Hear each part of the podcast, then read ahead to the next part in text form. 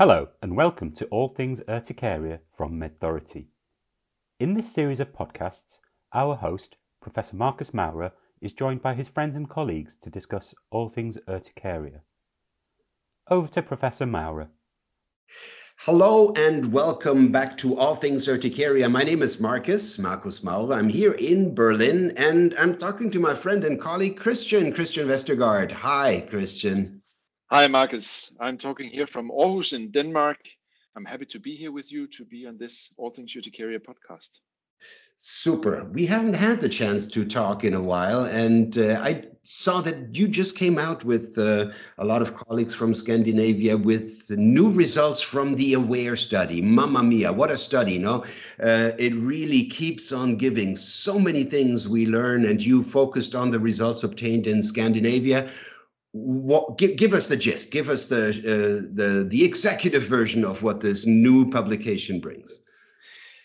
Well the executive version is that unfortunately it seems to that um, too many patients are not treated according to the guidelines. And when they are what we see is that they do actually uh, have their uh, urticaria treated quite well. So so this is basically what we saw um, from the new results.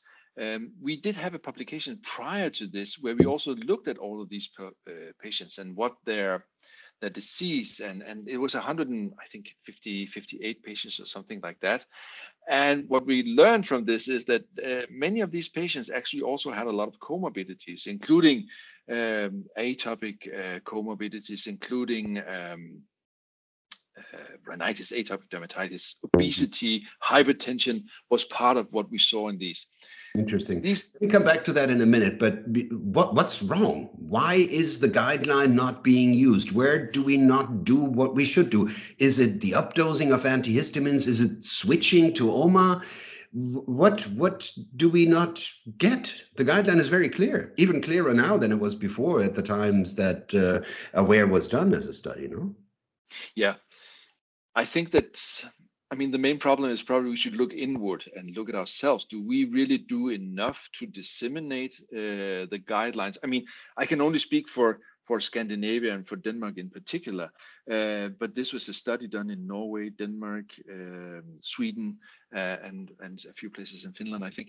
But but what we really need to do is that we need to get this out. Uh, it's not. I, I, agree with you. It's not complicated. It's not something that is. Um, difficult to do, uh, but we really need to disseminate it. And we're trying to do it with different kind of uh, ways to attack it. We try to do courses, we try to do preceptorships, we talk about it at all cases. So, so I think it's really a question of awareness. And a podcast like this could probably help to it. If we could get other um, dermatologists to listen to this in, in different countries, I think this is the way to go ahead. We need to disseminate, and it takes time. I, I agree. If you could see me, you would see my fingers crossed. Hope it helps. Uh, we need to talk about the need to treat. Christian, I think you're right. Awareness and knowledge is part of the equation. But is it maybe also us not understanding how bad urticaria really is for those who have it? I sometimes wonder if we're underestimating the need to treat. We know how to do it, but we just don't think it is necessary. Could that be part of it? Absolutely. I think you're right. Uh, we have had uh, discussions with doctors, patient organizations, politicians. And, you know, if we if we put it very simply, what I've heard, especially from decision makers, uh, is that well, it's it's just a little bit of an itch. You can take a, an antihistamine and lie on the couch for a day or two, then it's over. People simply don't understand the severity of the disease and how it affects the life of these patients. Mm. Uh, I know we're going to talk about it in a minute, but we see, and it's really an over overrepresentation of uh, psychiatric diseases among these patients, anxiety, depression, and this cannot be explained, you know, only by inflammation or something like that. It's really something that has a deep impact on your life. So not only is it painful, itchy, but it's much more than that. It's, I mean, to to use a, a, a, phrase that we've used there, it's more than skin deep. It goes into other organs too. It goes into your life, your everyday. So I think if I mean, I remember being at meetings where you had patients talking about their disease, and it's mm. it's really horrifying when you yeah. hear the stories for some of these patients. I was what, just how, to say, I was just going to say, I think the patient's voice is so much needed here. They're the only ones who can really make us and you know decision makers, payers, uh, politicians understand how much good treatment is needed. Uh, do you have a patient organization now in Denmark and in Scandinavia? Not specifically for urticaria, but we have an asthma allergy okay. uh, association, and they cover urticaria too. We have done some uh, series of articles in their membership uh, magazine and tried to explain what this is but I still think it's very, very difficult for a doctor. I can talk a lot about, you know, we can treat it this way, that way, we can measure intensity, we can have comorbidities. But in the end, it's much more strong to have somebody tell about how their working life has been disrupted, how their studies have been delayed due to this disease, how they're unable to concentrate or to be, you know, father or mother for their children. So in many ways, I think we we need those stories either in magazines on the UCare website, but it's very difficult to to get this out. I, I so agree. And if there are any patients listening in, uh, please do know we uh, we have your back. We will support you. We will give your voice room and space. We have the UCare for You platform, and we want to encourage you to really develop a strong voice, advocacy, awareness for chronic urticaria. Um, uh, Christian, you alluded to it already. I, I think we can put it simply as this is more than wheals, this is more than angioedema. It has a huge impact on life. And every year that patients have uncontrolled urticaria adds to the risk of having more problems.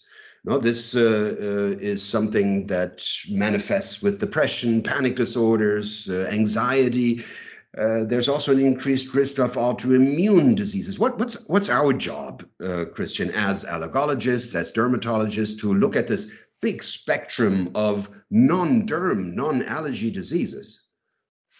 I think our main job is to be aware that this problem exists. So if you see a patient, if you have patients with urticaria and angioedema, you need to ask them, and you need to be uh, yeah, aware that, that this exists because if you have patients, you have to ask them uh, into depression, psychiatric symptoms, you have to be aware that there might be autoimmune diseases. You have to screen for them at least through taking a patient history.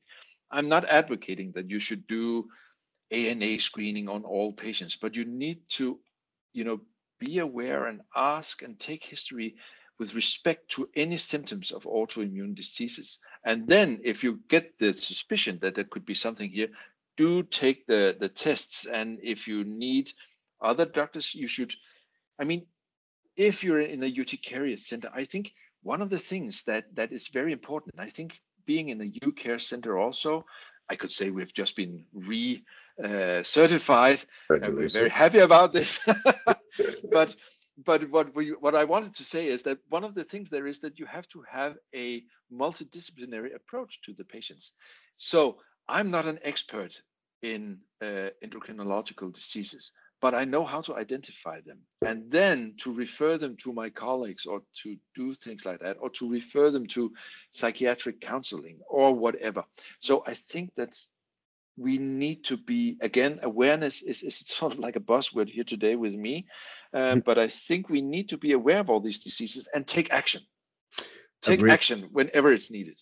Agreed. Still i think we have to manage expectations because the understanding um, that there are comorbidities in the sense that they're just more common in patients with chronic urticaria and there are comorbidities that are consequences of the disease. That has implications for treatment. I think we cannot expect that Hashimoto will get better when we uh, start controlling treatment of urticaria. But with uh, the psychiatric diseases, I think this is very likely. I'm not aware of data. Are there studies that depression and anxiety get better when urticaria comes under control? Well, in the data that I don't know about if there's any data on that. You would expect it, sort of, yeah. if you take away the disease, unless it's a, a very severe depression with uh, psychosis and so on, then you would not expect it. But um, the data that we have, what we see is that there is an increased risk of having depression mm. when you have your diagnosis of chronic urticaria. Probably, I mean, a speculation because it's registry data that we look at, but probably that is due to the fact that you've had this disease for many years before you finally reach a hospital department and then you get your urticaria treated. But what we can see is that the risk of having a depression after being diagnosed with uh, urticaria, uh, if you if you weed out the first year after that, is is very much lower, hmm. not even significantly higher. So I do think it's speculation because I cannot really say from these data. So I I would speculate that if you treat the urticaria, then your depression or your risk of having a depression would decrease. Yeah. So I do think that that uh, managing this is is is uh, is, is minimizing the risk of having psychiatric symptoms. And, and it, this is also my experience in an yeah. everyday that they do get better. Their mood gets up, uh, and of course it does. I mean, I, if you're probably able to work or to have a boyfriend or a girlfriend yeah. to participate in social things. Of course. Different outlook on life. I see it all the time. Uh, some people are just changed changed people when they come back after we've managed to give them something that controls their urticaria. On the other hand christian i have to say that good psychological counseling even to say that look you don't have your urticaria because of your depression if at all it's the other way around can already make a difference. And i've seen patients perceive their urticaria very differently uh, once they've had psychological counseling or treatment.